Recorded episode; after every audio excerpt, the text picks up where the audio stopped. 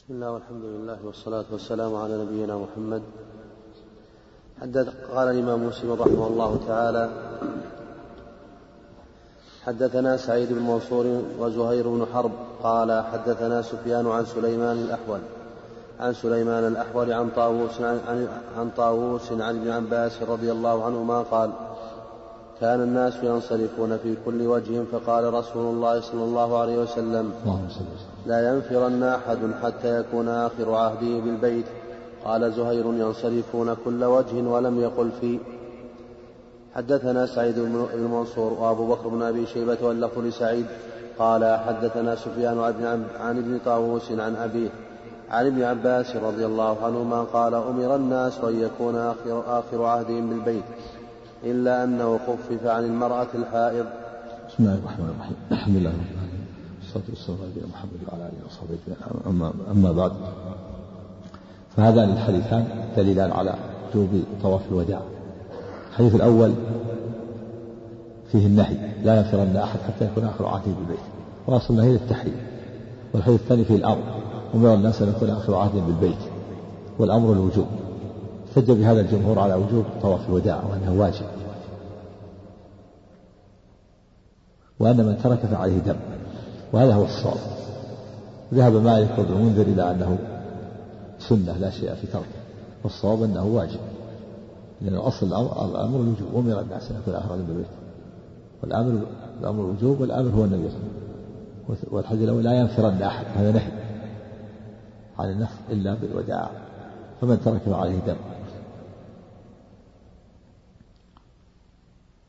إلا أن كف عن الحائض في دليل على سقوط طواف الوداع عن الحائض وأنها إذا طافت الإفاضة ثم جاء السفر وقد جاءها الدم فإنها تنفر ولا شيء عليها. نعم. حدثني محمد بن حاتم قال حدثنا يحيى بن سعيد عن ابن جريج قال أخبرني الحسن بن مسلم عن طاووس قال كنت مع ابن عباس إذ قال زيد بن ثابت تفتي وأنت تصدر وأنت تصدر الحائض قبل إيش؟ تفتي. قال كنت مع ابن عباس رضي الله عنهما إذ قال إذ قال زيد بن ثابت تفتي أن تصدر الحائض قبل أن يكون آخر عهدها بالبيت. فقال له ابن عباس إما لا فسل فلانة الأنصارية هل أمرها بذلك رسول الله صلى الله عليه وسلم. قال فرجع زيد بن ثابت إلى ابن عباس يضحك. وهو يقول ما أراك إلا قد صدقت. نعم كان زيد في الأول زيد بن يفتي بأن الحائض ليس عليها لا لا ليس عليها وداع يجب عليها وداع وداع بأن الحائض يجب عليها أن تجلس حتى تطهر ثم تطوف الوداع. ثم بعد ذلك تبين لها أن الحائض يسقط عنها طواف الوداع. نعم فرجع عن ذلك. نعم. حدثنا قتيبة بن سعيد قال حدثنا ليث حاء وحدثنا محمد بن رمح قال حكيت عليه السنة وقاعدة في هذا أن السنة حاكمة على كل أحد النصوص حاكمة على كل أحد. الصحابة وغيرهم. من بلغه النص فإنه يعمل به. ومن خفي عليه النص فإنه معذور ولكن الصواب مع من معه النص. نعم.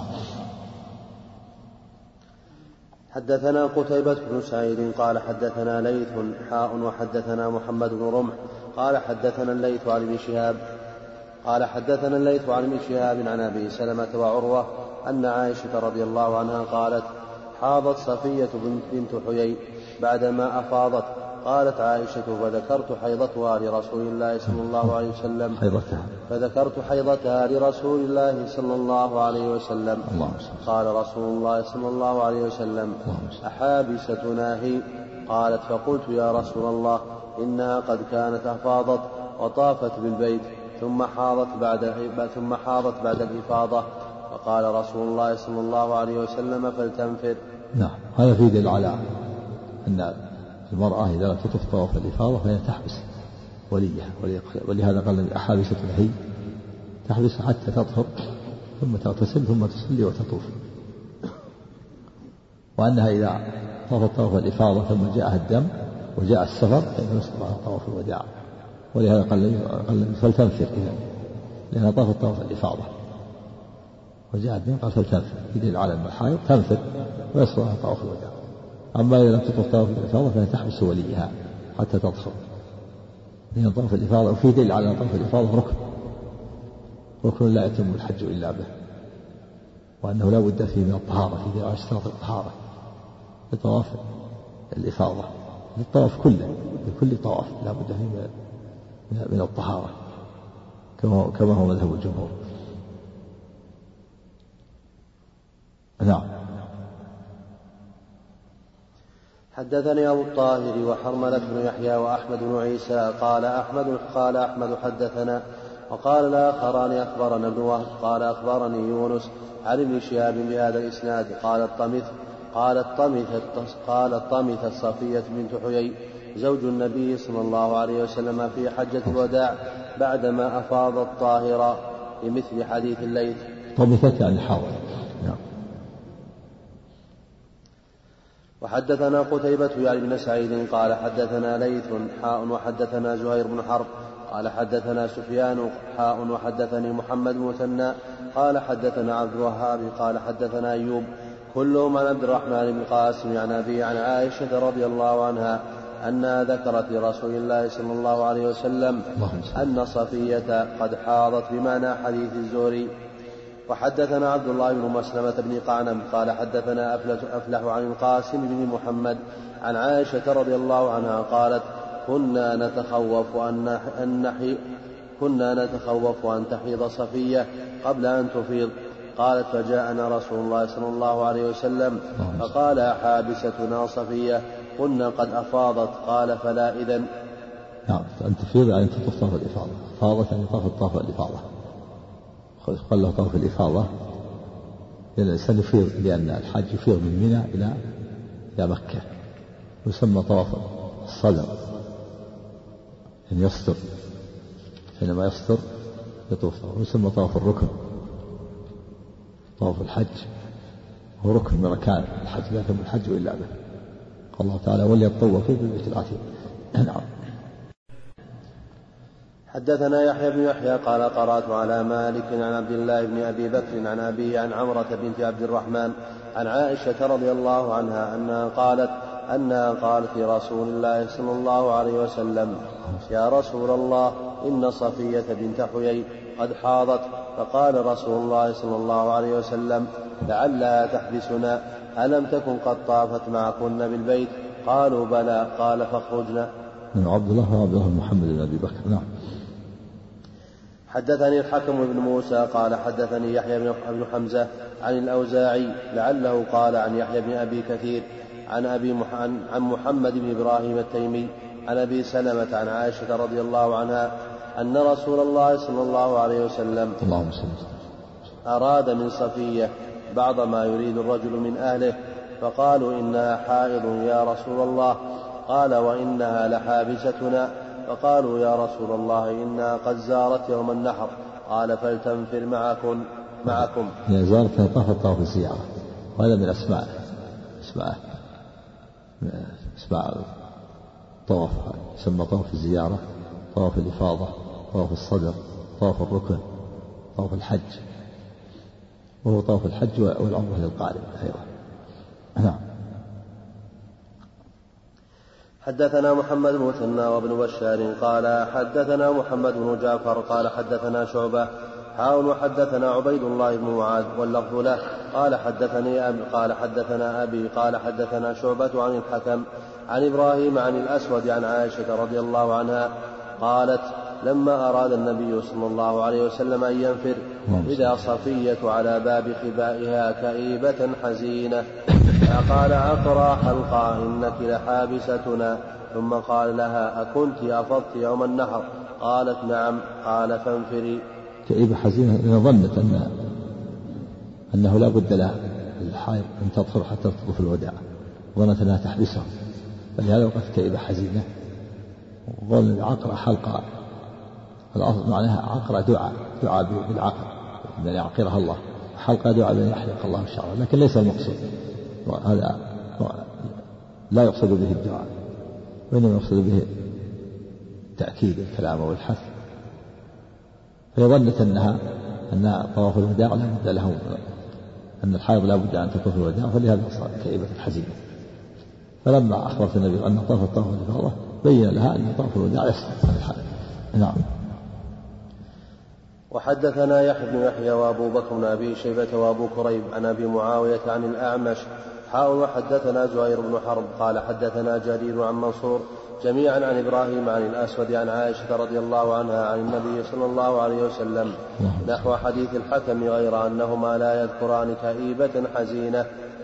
حدثنا يحيى بن يحيى التميمي. قال قرأت على مالك عن نافع عن ابن عمر رضي الله عنهما أن رسول الله صلى الله عليه وسلم دخل الكعبة وهو وأسامة وبلال وعثمان بن طلحة الحجبي فأغلقها عليه ثم مكث فيها. قال ابن عمر فسألت بلالا حين خرج ما صنع رسول الله صلى الله عليه وسلم.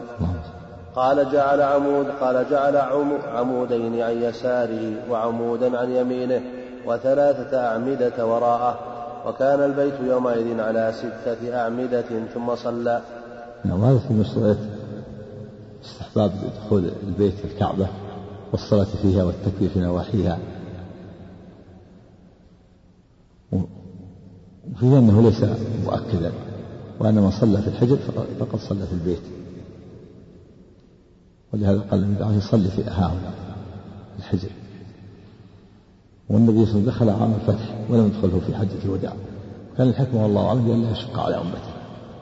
جاء في الحديث الآخر النبي صلى الله عليه وسلم لما خرج خرج من الكعبة ومتأثرا حزينا فقال أخشى أن أكون شققت على أمتي.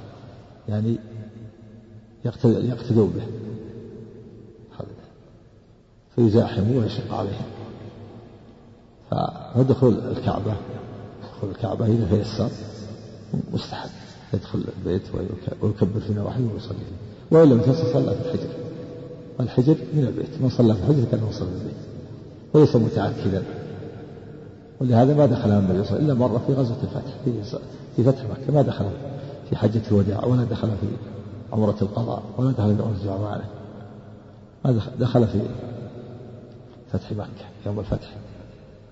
دخل هو وبلال وأسامة. بن زيد وعثمان بن طلحة الحجب حاجب الكعبة فأغلقوا عليهم الباب ومكثوا مليا. ثم لما خرجوا كان عمر واقف على الباب من حرصه رضي الله عنه. ما تيسر له أن يدخل كان حريص. مجرد فلما دخل خرج النبي خرج خرج بلال على إثره سأله. قال هل صلى النبي صلى الله عليه وسلم؟ قال نعم. قال أين صلى؟ فاراه قال بين العمودين. جعل عمودين.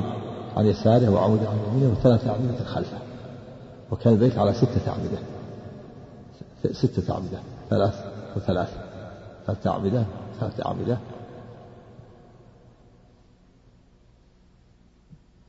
ثلاثة أعمدة سطر وثلاثة أعمدة سطر. والنبي صلى الله عليه وسلم جعل الأعمدة خلفية خلفه ثلاثة خلفة. وجعل عمودين عن يساره والعمود الثالث عن يمينه. واستقبل جهة الغرب. وجعل بينه وبين الجدار الغربي ثلاثة أذرع صلى عليه الصلاة. ابن عمر ما تيسر له أن يدخل كان حريص رضي الله عنه. فلما خرج النبي صلى الله عليه وسلم خرج في إثر بلال قال قال يا بلال أصلى النبي صلى الله عليه وسلم؟ قال نعم. قال أرني. مكان أين صلى؟ فأراه مكان صلاته قال نسيت أن أسألك كم صلى؟ أصلى ركعتين أربع ركعتين أربع ركعات نسيت. كان حديث رضي الله عنه. نعم. سيأتي في حديث ابن عباس أن سامح أنه ينفي الصلاة وأنه قال النبي ما صلى وإنما كبر في نواحي البيت ولم يصلي لكن هذا الحين مقدم عليه. كما سيأتي. من حافظ حجة على من لا يحفظ نعم. ها؟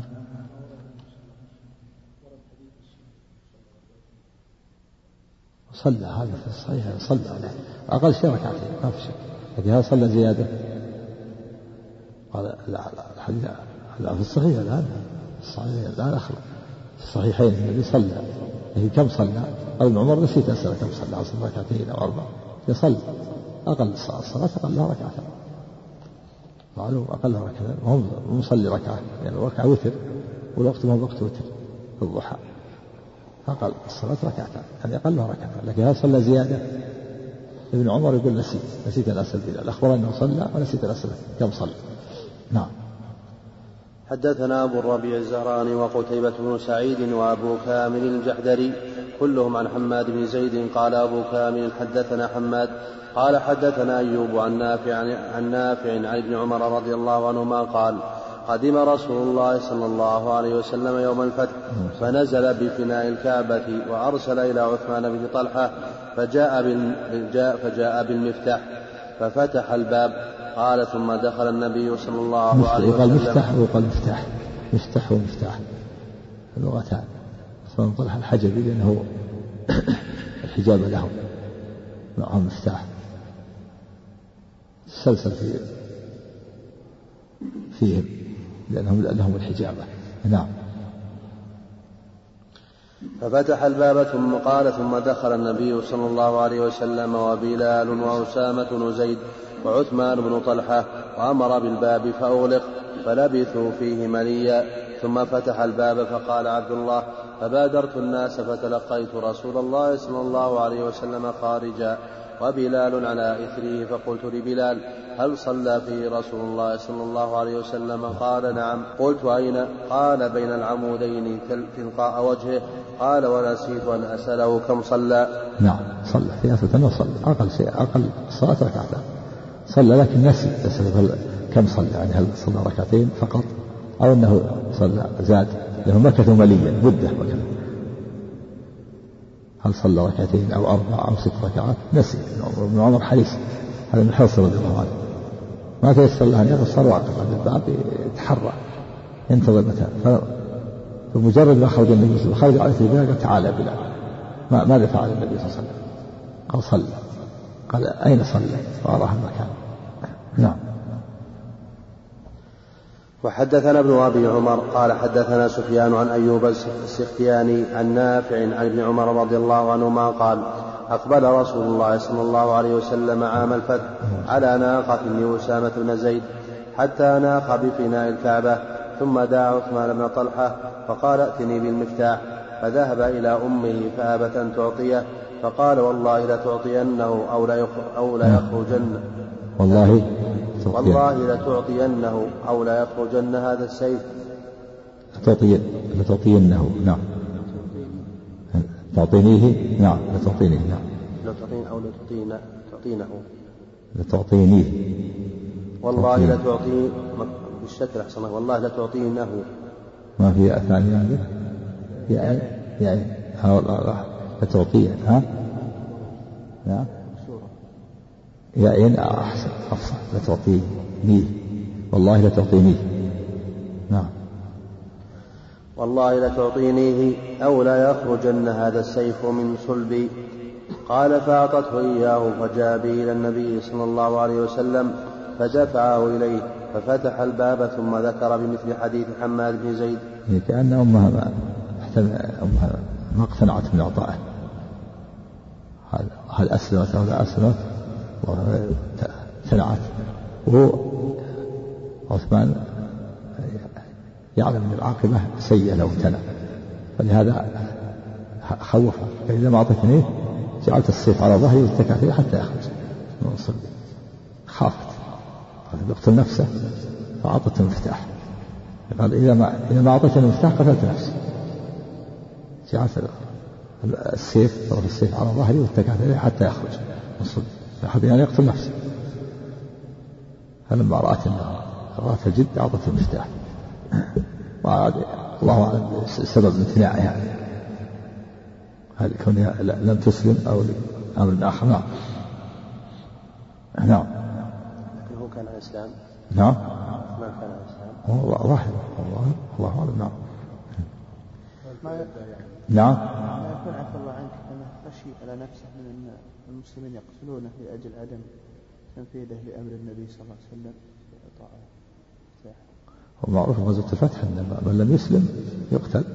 أو من لم أو من لم يستسلم أو يدخل باب لا شك. هو فتحت نعم. ما؟ الله أعلم ظاهر ظاهر والله أعلم أنه أنه مسلم. ما في شك أن أكثر أكثر أكثرهم أسلموا يوم الفتح. أو أهل مكة أغلبهم أسلموا يوم الفتح. نعم. وحدثني زهير بن حرب قال وحدثني زهير بن حرب قال حدثنا يحيى وهو القطان. حاون وحدثنا أبو بكر بن أبي شيبة قال حدثنا أبو أسامة. حاون وحدثنا ابن نمير واللفظ له قال حدثنا عبدة عن عبيد الله عن نافع عن ابن عمر رضي الله عنهما قال دخل رسول الله صلى الله عليه وسلم البيت ومعه أسامة وبلال وعثمان بن طلحة فجافوا عليهم الباب طويلا ثم فتح فكنت أول من دخل فلقيت بلالا فقلت أين صلى رسول الله صلى الله عليه وسلم؟ فقال بين العمودين المقدمين فنسيت أن أسأله كم صلى رسول الله صلى الله عليه وسلم. نعم وهذا في حرص ابن عمر رضي الله عنه كان حريصا كان يتبع أثر النبي صلى الله عليه وسلم. فلما لم يتيسر له الدخول وقف في الباب حتى خرج النبي صلى الله عليه وسلم. فيه والحديث صريح في أن النبي صلى في أنه صلى. وجاء في الحديث أنه كبر في نواحي البيت صلى وكبر في نواحي الكعبة في نواحيها. وفيها مكان صلاته عليه الصلاة والسلام وأنه جعل بينه وبين في الحديث الآخر بين جدار الأرض ثلاثة أذرع. أخذ العلماء من هذا أن السترة ثلاثة أذرع. وأن من مر من وأنه لو مر إنسان زائد على ثلاثة أذرع فلا يضر. وإن مر بينه وبين سترته أقل من ثلاثة أذرع فإنه يرد يرد المرء بيده. وإذا كان أكثر من ثلاثة أذرع فلا. نعم. لأن جعل بينه وبين الجدار الأرضي ثلاثة أذرع في خلاف. في خلاف في, في بعض العلماء يرى أنها الأحناف جماعة أنها لا تصح. فريضة. قال أصح فريضة في جوف الكعبة ولا فوق ظهر بيت الله. وقول الثاني أنها تصح. الصواب أنها تصح. لأن ما صح. إذا صحت النافلة صحت الفريضة. إلا بدليل. نعم. لكن مشهور عند كثير من الفقهاء أنها ما تصح. لأنه استقبل جهة منها ولا استقبلها جميعها. نعم.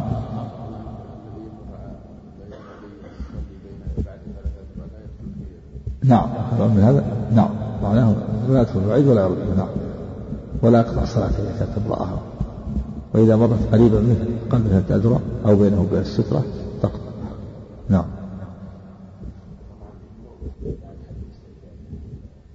السجادة ما لا السجادة ما لها ما هي بسترة حد السترة شيء قائم. ثلثي ذراع. واقف شيء عمود ولا شيء واقف. وجاء في الحديث الآخر إذا لم يجد خط خطا هلاليا والحديث في في كلام لأهل العلم. الخط اضطراب أما السجادة لا, لا هي بخط ولا هي شيء قائم. والسجادة شيء حادث. ما كان الناس على سجادين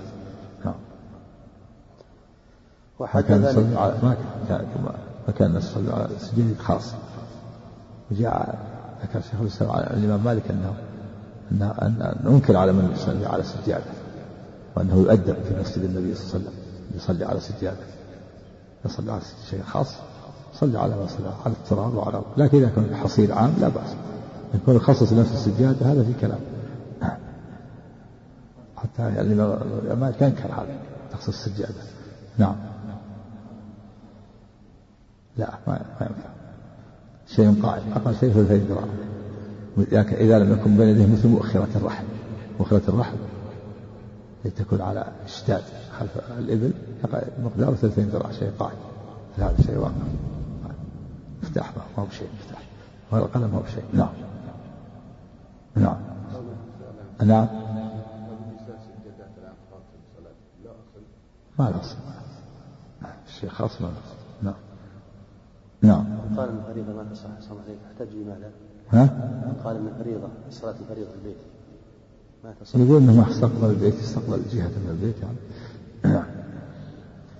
وحدثني حميد بن مسعدة قال حدثنا خالد يعني ابن الحارث قال حدثنا عبد الله بن عون عن نافع عن عبد الله بن عمر رضي الله عنهما أنه انتهى إلى الكعبة وقد دخل النبي صلى الله عليه وسلم وبلال وأسامة وأجاف عليهم عثمان بن طلحة الباب قال فمكثوا فيه مليا ثم فتح الباب فخرج النبي صلى الله عليه وسلم ورقيت الدرجة فدخلت البيت فقلت أين صلى النبي صلى الله عليه وسلم؟ قالوا ها هنا. قال ونسيت أن أسألهم كم صلى نعم رقيت رقيت الدرجة من الرقي والصعود رقيت كسر القاف أما رقيت بفتحها من الرقية وهي العودة رقيت الدرجة من صعد. رقيت فلانا يعني آه، قرأت عليه الرقية وهي العودة. رقى فلان هذا يعني قرأ عليه. ورقي يعني صعد صعد الدرجة رقي فلان الصف قال رقي ولا يقال رقى الصف. ويقال رقي فلان فلان إذا قرأ عليه الرقية. نعم. ما دخل فات فات فاتت عليه. دخل دخلوا. جاء في الباب غلى أغلق الباب. اللفظ الآخر أغلق. وجاء في يعني أغلق. اللفظ الآخر أغلقوا عليهم الباب. دخلوا قبله أغلقوه. مع ولا كان يدخل ابن عمر يدخل غيره لو كان مفتوح. نعم. وحدثنا قتيبة بن سعيد قال حدثنا ليث حاء وحدثنا ابن رمح. قال أخبر الليث عن ابن شهاب عن سالم عن أبيه عن أنه قال عن أبيه رضي الله عنهما أنه قال دخل رسول الله صلى الله عليه وسلم البيت هو وأسامة بن زيد وبلال وعثمان بن طلحة فأغلقوا عليهم. ما أغلق؟ هذا صريح. الروايات تفسر بعض بعض أجافوا معناها أغلق. ما يدخل أحد. الشيء مغلق ما يفتح. نعم. فلما فتحوا كنت فلما فتحوا كنت في أول من ولج فلقيت بلالا فلما فتحوا كنت أول من ولج يعني من دخل. لما فتح دخل. فات بعد ما خرج النبي صلى الله عليه وسلم نعم فلما فلما فتحوا كنت في أول من ولج ولج يعني دخل. نعم. فلقيت بلالا فسألته هل صلى فيه رسول الله صلى الله عليه وسلم؟ قال نعم صلى بين العمودين اليمانيين. نعم. وحدثني قال اليمانيين بالتخفيف ويقال اليمانيين بالتشديد. لكن التخفيف أفصح اليمانيين أو اليمانيين. التشديد والتخفيف والتخفيف أفصح ومثل الجعرانة والجعرانة التخفيف أفصح ومثل بيت المقدس وبيت المقدس. المقدس أفصح نعم. وجه الشمال أحسن الله إليك؟ ها؟ وجه هذا. يكون شمال لا غلط. بين الركنين إيش؟ يقول قال صلى بين العمودين اليماني اليمانيين. إيه. يعني جهة الركن اليماني. فوجهه جهة الغرب عليه الصلاة جعل بين في الحديث الآخر جعل بينه وبين الجدار الغربي ثلاث أذرع. نعم. يعني يكون وجهه وين أحسن عليك وجه غرب.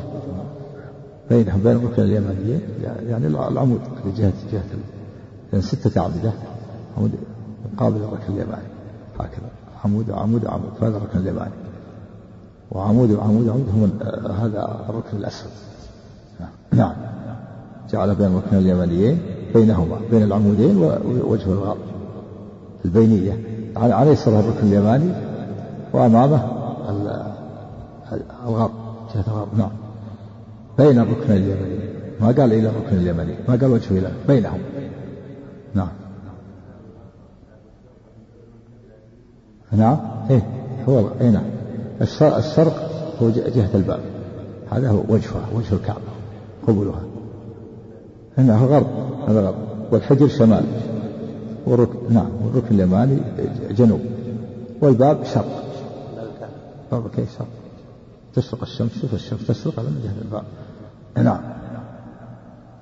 وحدثني حرملة بن يحيى قال أخبرنا ابن وهب قال أخبرني يونس عن ابن شهاب قال أخبرني سالم بن عبد الله عن أبي رضي الله عنهما قال رأيت رسول الله صلى الله عليه وسلم دخل الكعبة هو وأسامة بن زيد وبلال وعثمان بن طلحة ولم يدخلها معهم أحد ثم أغلقت عليهم. نعم أغلقت صريح. نعم ما ما يستطيع يدخل نعم. قال عبد الله بن عمر فأخبرني بلال أبو أو عثمان بن طلحة أن رسول الله صلى الله عليه وسلم صلى في جوف الكعبة بين العمودين اليمانيين. نعم. حدثنا إسحاق بن إبراهيم وعبد بن حميد جميعا عن أبي بكر قال عبد أخبرنا محمد بن بكر قال أخبرنا ابن جريج قال قلت بعطاء أسمعت ابن عباس رضي الله عنهما يقول إنما أمرتم بالطواف ولم تؤمروا بدخوله قال لم يكن ينهى عن دخوله ولكني سمعته يقول أخبرني أسامة بن زيد أن النبي صلى الله عليه وسلم لما دخل البيت دعا في نواحيه كله في نواحيه كلها ولم يصل فيه حتى خرج فلما خرج ركع في قبل البيت ركعتين وقال هذه القبلة قلت له ما نواحيها أو أفي زواياها قال بل في كل قبلة من البيت. وهذا وهم من زيد رضي الله عنه ولم يصلي هذا وهم. سبق الحديث حديث ابن عمر بطرق متعددة أن الذي صلى أن أنه أن ابن عمر سأل بلال وأنه صلى. وقالوا نسيت أن أسأل كم صلى وأسامة قال إنه لم يصلي. هذا وهم من أسامة. وقاعدة عند أهل العلم أن من حفظ حجة على من لم يحفظ ومن أثبت حجة على من نفى ومن كان عنده زيادة علم خفيت عليه فهو مقدم على من لا علم عنده. فابن عمر سأل بلال وأثبت أنه صلى. أنه صلى. هذا علم خفي على أسامة كأن أسامة نسي أو أنه لم ينتبه لصلاة النبي صلى الله عليه وسلم. وكذلك بلال حفظ هو مقدم أسامة يقول أنه ما صلى وإنه كبر كبر في نواحي البيت ولم يصلي. وبلال أخبر أنه صلى. وقال بين العمودين اليمانيين نعم. حدثنا شيبان بن فروخ قال حدثنا همام قال حدثنا عطاء عن ابن عباس رضي الله عنهما أن النبي صلى الله عليه وسلم دخل الكعبة وفيه وفيها ست سوار وفيها ست سوار فق... نعم. ست سوار فقام عند سارية فدعا ولم يصلي. الصواب أنه صلى هذا واحد. أنه صلى ودعا دعا وكبر وصلى نعم. هذا واحد نعم. من أثبت حجة على من نعم. ابن عباس كذلك. نعم. نعم. ابن عباس. هو رواه عن أسامة ولا؟ عن ابن عباس عن من؟ عن عباس أن أن نعم. كذلك نعم. حديث ابن عباس. هو ولا هو حديث ابن عباس هو السابق عن أسامة. أخبر أسامة. نعم.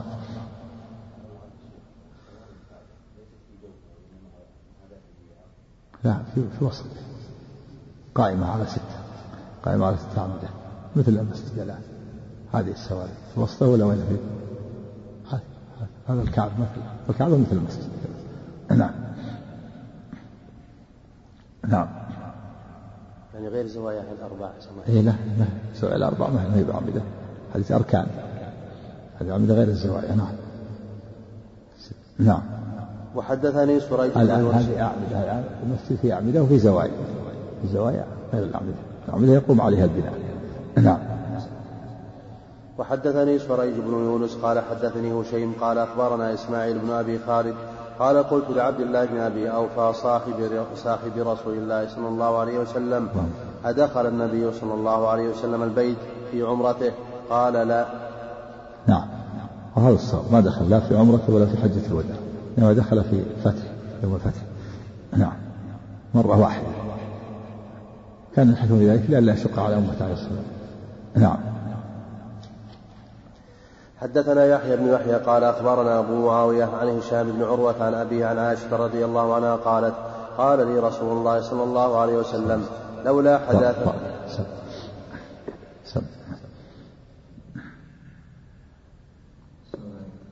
وحدثني يحيى بن يحيى قال أخبرنا أبو معاوية عن هشام بن عروة عن أبيه عن عائشة رضي الله عنها قالت قال لي رسول الله صلى الله عليه وسلم لولا حداثة عهد قومك بالكفر لنقضت الكعبة ولجعلتها على أساس إبراهيم فإن قريشا حين بنت البيت استقصرت ولجعلت لها خلفا.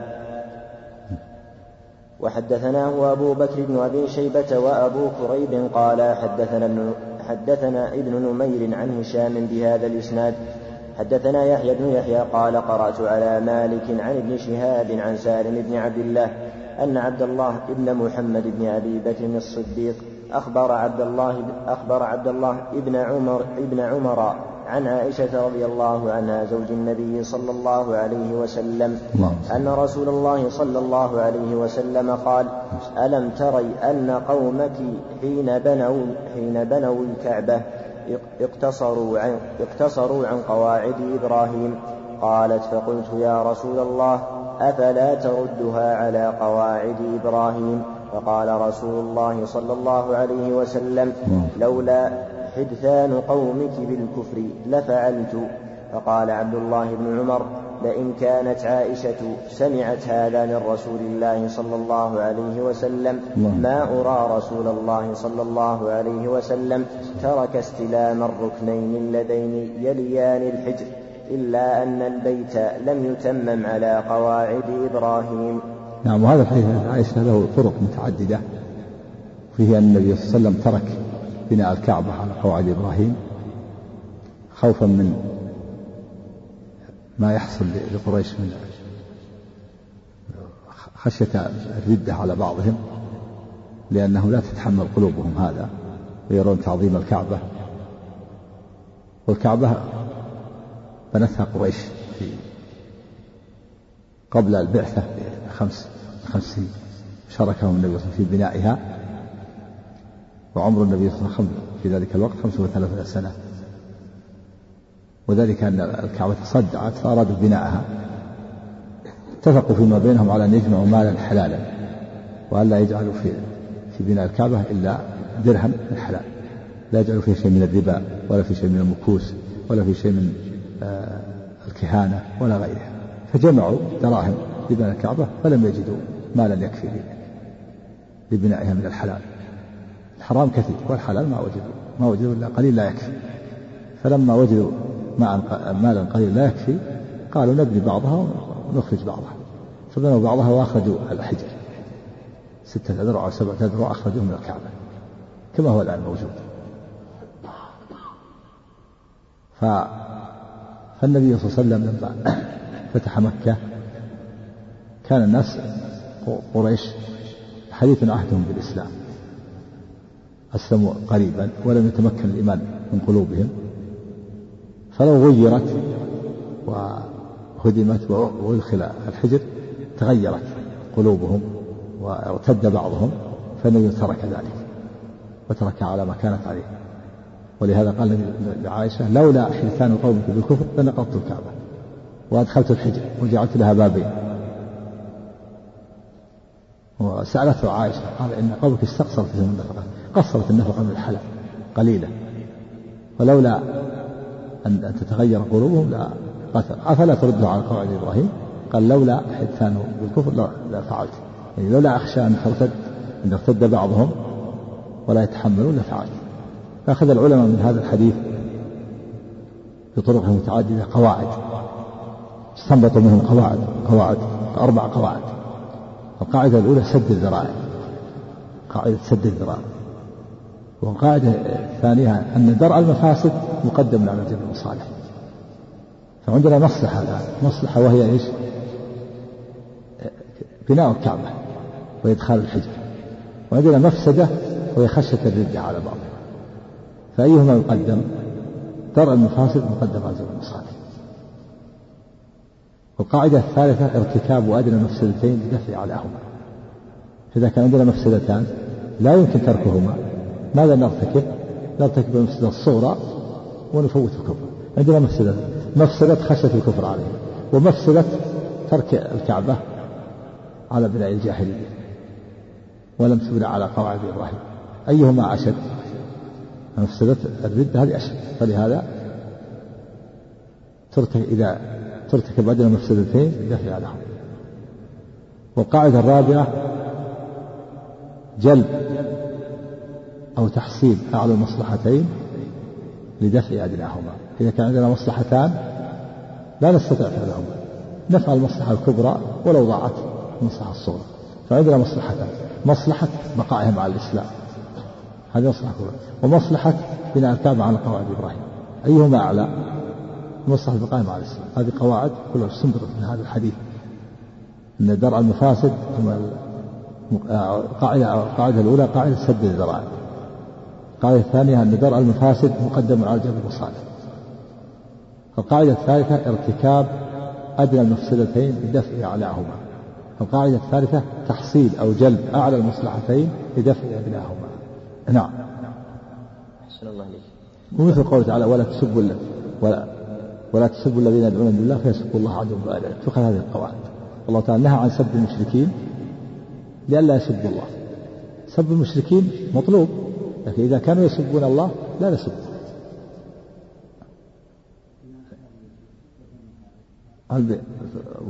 فلا بن كما سيأتي عبد الله بن الزبير رضي الله عنه بلغ الحديث تولى امرة الحجاز وبايعه أهل الحجاز وأهل مكة والطائف. عمل بالحديث. عمل بالحديث وكما سيأتي الآن هدم الكعبة وأدخل الحجر. حتى وصل إلى أحجار خضر وهي قواعد إبراهيم فأدخل الحجر كامل و ونزل الباب الشرقي كان مرتفع جدا قريش. لأن النبي صلى الله عليه وسلم قال في بعض الأحاديث لا لا لرفعت لا جعلت لها بابين.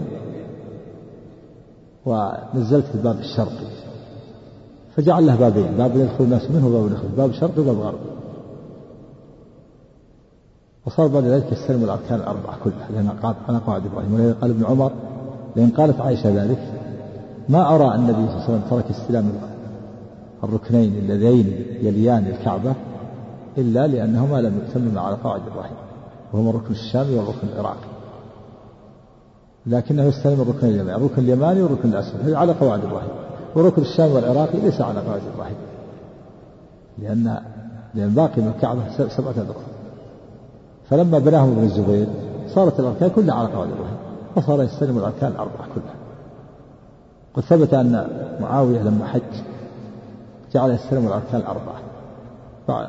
وهي بعد ما أخرج الحج. فأنكر عليه ابن عباس قال ابن عباس كيف تستلم الأركان الأربعة؟ ما يستلم إلا الركن اليماني والحجر الأسود فقال معاوية يا ابن عباس أفي البيت شيء مهجور؟ نهجر البيت ما, ما يهجر شيء. لا ما في فرق بين الأركان فقال ابن عباس لقد كان لكم في رسول الله أسوة حسنة ولم أرى النبي صلى الله عليه وسلم إلا اليمين فقال صدقت ورجع إلى قوله نعم. وحدثني أبو الطاهر قال أخبرنا عبد الله بن وهب عن مخرمة لكن بعد ذلك لما بناها ابن الزبير كان عبد الملك بن مروان يقاتل عبد الله بن الزبير ووكل المهمة إلى الحجاج بن يوسف. الحجاج يرسل جيوش من العراق إلى مكة لقتال ابن الزبير في النهاية انتصر الحجاج على عبد الله بن الزبير وقتله وصلب على خشبة ورمى كعبه بالمنجنيق شدة غيره حتى هدمها وأخرج الحجر وسد الباب الغربي ورفع الباب الشرقي وبناها على ما كانت عليه الجاهلية. وسيأتي أن عبد الملك بن مروان بعد ذلك كان يطوف بالبيت وقال إن عبد الله بن زبير يكذب على رسول الله ويقول أن عنده حديث. سمع بعضهم قال لا تقول هكذا يا أمير يا أمير إني سمعت عائشة تقول كذا وكذا.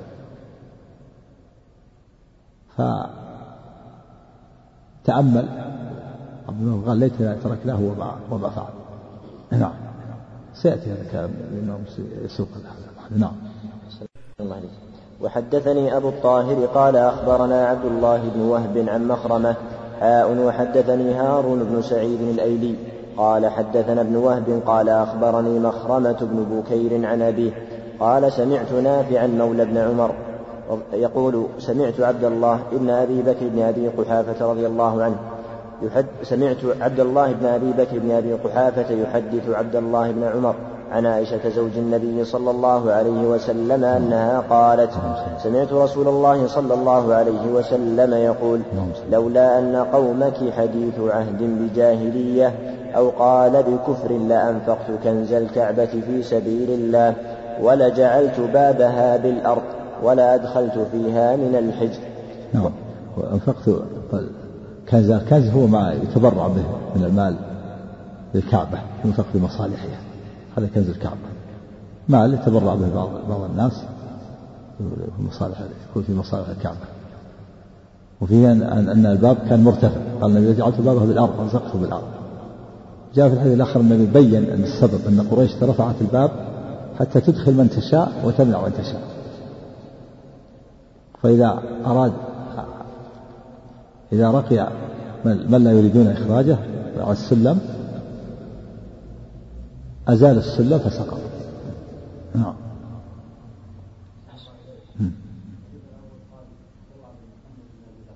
إيه.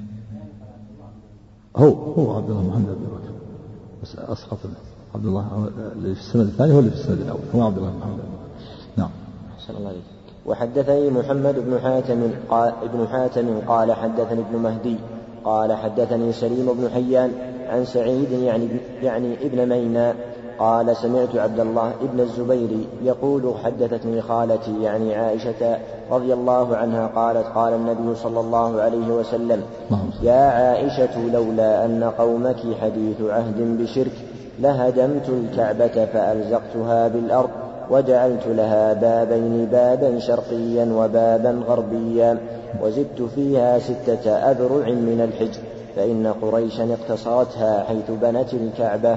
اقتصرت بسبب عدم وجود المال الحلال ببنائه نعم. طبق الأرض على المال الحرام لا حول ولا قوة إلا بالله. الجاهلية. وفي كل أمر كلها من الربا ومن آه، الكهانة وهجرة الزنا والسرقات. ولم يجدوا المال الحلال يبنوا به الكعبة.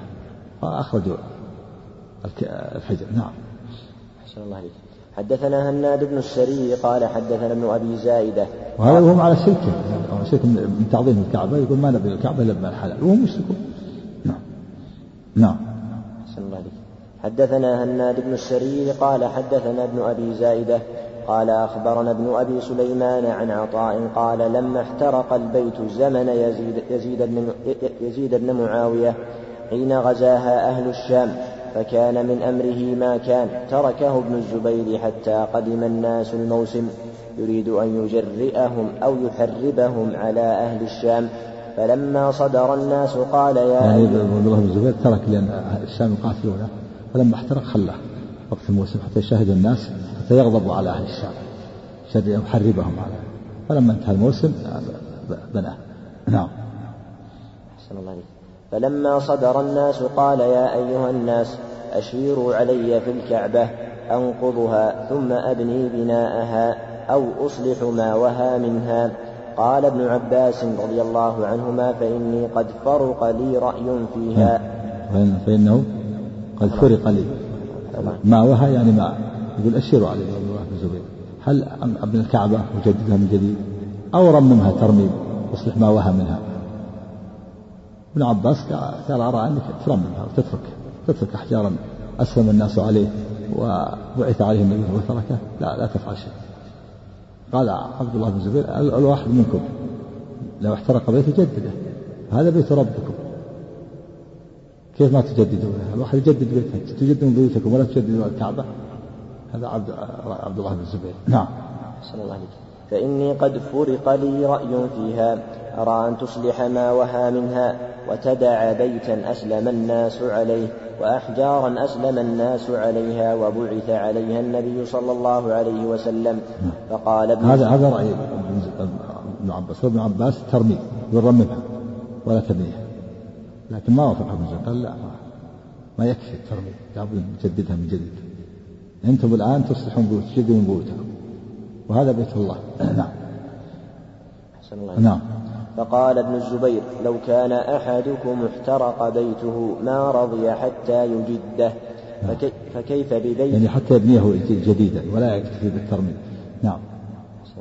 لو كان أحدكم احترق بيته ما رضي حتى يجده فكيف بيت ربكم؟ إني مستخير ربي ثلاثا ثم عازم على أمري.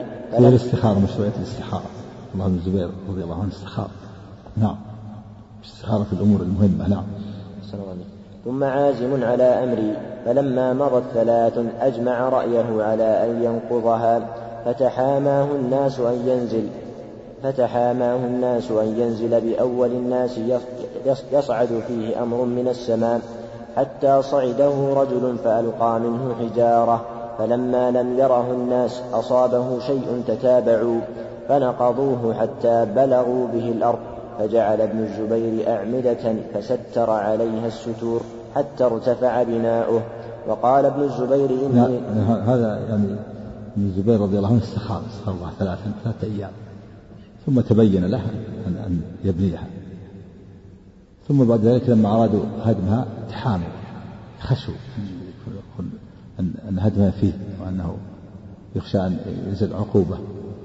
فلم فبدأ ذلك رجل وألقى منها حجرا فلما رأوا ما ما فيها شيء ولم يصبه شيء هدموها حتى حتى انتهى حتى وصلوها بالأرض. ثم بنى ابن الزبير الأعمدة في الوسط وسط الكعبة وجعل عليها ستور. سترها ستور عن الناس حتى قام البناء. لكن كونها أعمدة فقط وليس هناك بناء رأى أن هذا ما هو مناسب فلهذا جعل ستور بينه وبين الناس حتى قام البناء. نعم. وقال ابن الزبير إني سمعت عائشة رضي الله عنها تقول إن النبي صلى الله عليه وسلم قال لولا أن الناس حديث عهدهم بكفر وليس عندي من النفقة ما ما يقوي على بنائه لكنت أدخلت فيه من الحجر خمس أذرع ولجعلت لها بابا يدخل الناس منه وبابا يخرجون منه. قال فأنا اليوم أجد ما أنفق ولست أخاف الناس. قال فزاد فيه خمس أذرع من الحجر حتى أبدى أسا نظر الناس إليه فبنى عليه البناء وكان طول الكعبة ثمانية عشر ذراعا فلما زاد فيه استقصره. والأس هذا الأساس يعني الأس يعني أساسا وهي الحجارة وهي أساس الكعبة التي قواعد إبراهيم عليه الصلاة والسلام. وجاء في اللفظ الآخر أنه لما حرك رجل أساس الكعبة وهي أسمة خضر أساس الكعبة التي بنيت عليها. حركه رجل بعثلته وتجت الكعبة آه، مكة كلها صار لها زلزال. لما حرك أساس أساس الكعبة. حجر لما حرك بعثلته أصاب مكة زلزال. وارتجت كلها حتى فتركها. يعني قواعد قواعد ما تغير قواعد الكعبة. إنما اللي يغيرها البناء البناء أمره سهل. لكن القواعد التي يبنى عليها البناء هذه ما ما, ما تغير ولهذا رأى رأى الأساس لما رأى الأساس ابن الزبير هي أسمة الخضر حجارة الخضر مثل الأسمة بنى عليها البناء. نعم. أحسن الله عليك. فلما زاد فيه استقصره فزاد في طوله عشر أذرع وجعل له بابين أحدهما يدخل أحدهما يدخل منه والآخر يخرج منه. فلما قتل ابن الزبير كتب الحجاج إلى عبد الملك بن مروان يخبره بذلك ويخبره أن ابن الزبير قد وضع البناء على أس نظر إليه العدول من أهل مكة فكتب إليه عبد الملك إنا لسنا من تلطيخ ابن الزبير في شيء أما ما زاد في طوله فأقره وأما ما زاد فيه من فأقره وأما ما زاد فيه من الحجر فرده إلى بنائه وسد الباب الذي فتحه فنقضه وأعاده إلى بنائه. عاد على ما كان في الجاهلية. يقول بعض الملك إن هذا من تلطيخ ابن الزبير هذا من أغلاط الزبير ما, ما ليس هذا تلطيخ. إنما ابن الزبير فعمل بالحديث طبق الحديث رضي الله عنه وأرضاه. ابن الزبير صحابي جليل. عبد الملك من سائر الناس. نعم. هو أفضل من عبد الملك بن مروان بكثير نعم. نعم. ما في شك. صح ما فعل. مسألة الترميم. استخار. بعض الزوج استخار. استخار الله ثلاثة أيام وتبين. فعمل بالاستخارة وبين أن أن الناس لا يرضون بالترميم في بيوتهم. فكيف يرضى ببيت الله؟ نعم. الله عليك.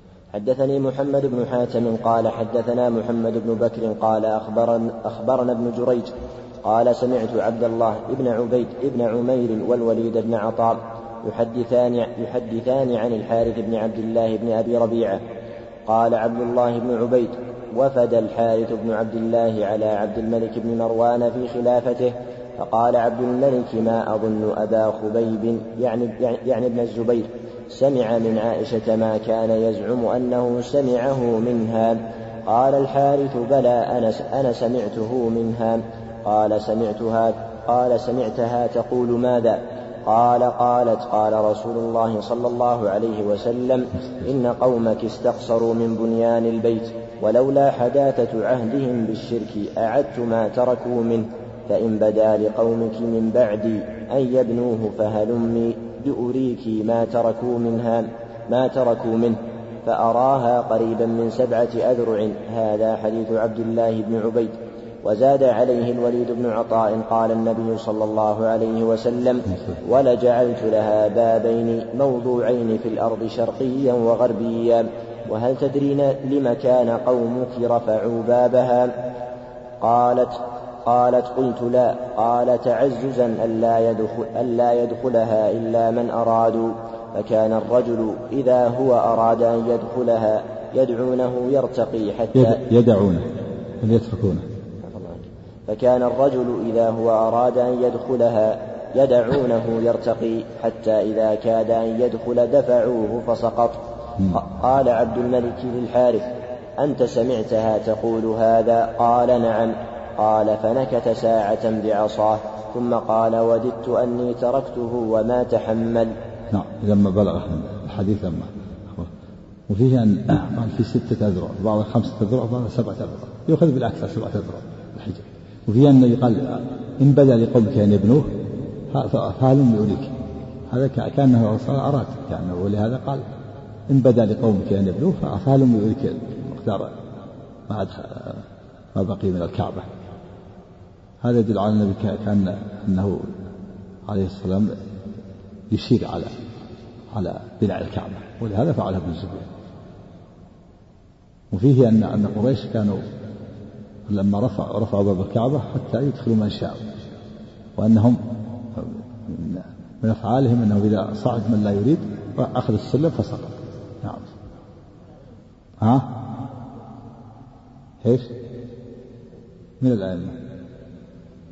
الصحابة الصحابة شاور ابن عباس شاورهم عبد الله بن الزبير نعم. في أي شيء؟ أبو بكر بن مراد هو اللي هدم الكعبة هو اللي هدم كان في الحجاج نعم. صلى الله عليه واحد تركها على مكان. لو أراد. لو كان له رأي رشيد تركها على ما بن عبد الزبير الزبير عمل بالحديث. وعبد الملك قيادة أميره الحجاج هدمه وأعادها على ابن الجاهلية. نعم. أحسن الله عليك. وحدثناه محمد بن عمرو بن جبلة قال حدثنا أبو عاصم حاء وحدثنا عبد بن حميد قال أخبرنا عبد الرزاق كلاهما عن ابن جريج بهذا الإسناد مثل حديث ابن بكر. وحدثني محمد بن حاتم قال حدثنا عبد الله بن بكر السهمي قال حدثنا حاتم بن أبي صغيرة عن أبي قزعة أن عبد, أن عبد الملك بن مروان بينما هو يطوف بالبيت إذ قال قاتل الله بن الزبير حيث يكذب على أم المؤمنين. يقول يقول سمعتها تقول قال رسول الله صلى الله عليه وسلم يا عائشة لولا حدثان قومك بالكفر لنقضت البيت حتى أزيد حتى أزيد فيه من الحجر فإن قومك قصروا في البناء.